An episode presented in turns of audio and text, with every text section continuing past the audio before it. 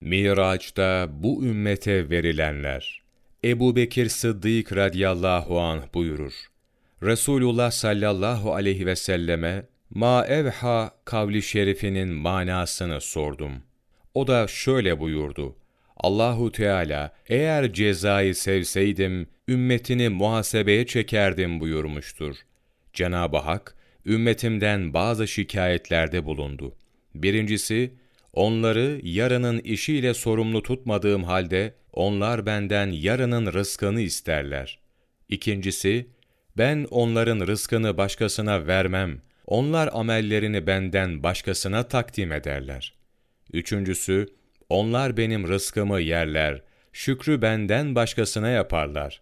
Bana hıyanet edip yarattıklarımla beni unutarak dost olurlar. Dördüncüsü, izzet bendendir. Ben izzet sahibiyim. Onlar benden başkasından izzet isterler.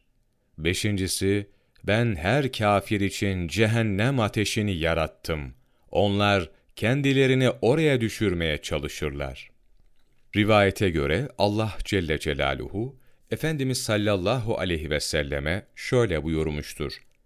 Ümmetine söyle, onlar kendilerine yaptığı iyilikten dolayı birini seviyorlarsa, ben size verdiğim birçok nimetle bu sevgiye daha çok layığım. Eğer onlar yer ve gök ahalisinden korkuyorlarsa, ben en üstün kudretimle korkulmaya daha layıkım.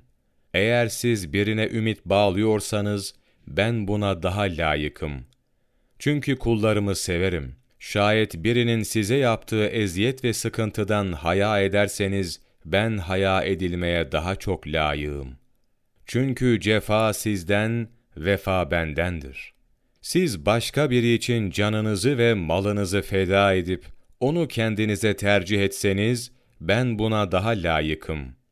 Çünkü ben sizin mabudunuzum. Biriniz başkasına söz verip sözünü yerine getirse ben buna da daha layığım. Çünkü ben sadıkım. Denilmiştir ki Allah Celle Celaluhu Peygamberimiz sallallahu aleyhi ve selleme Ya Muhammed Ümmetinin hesabı uzun olmasın diye onlara çok mal vermedim. Kalpleri katılaşmasın diye ömürlerini uzatmadım. Dünyadan tevbe etmeden çıkmamaları için onlara ani ölümde vermedim.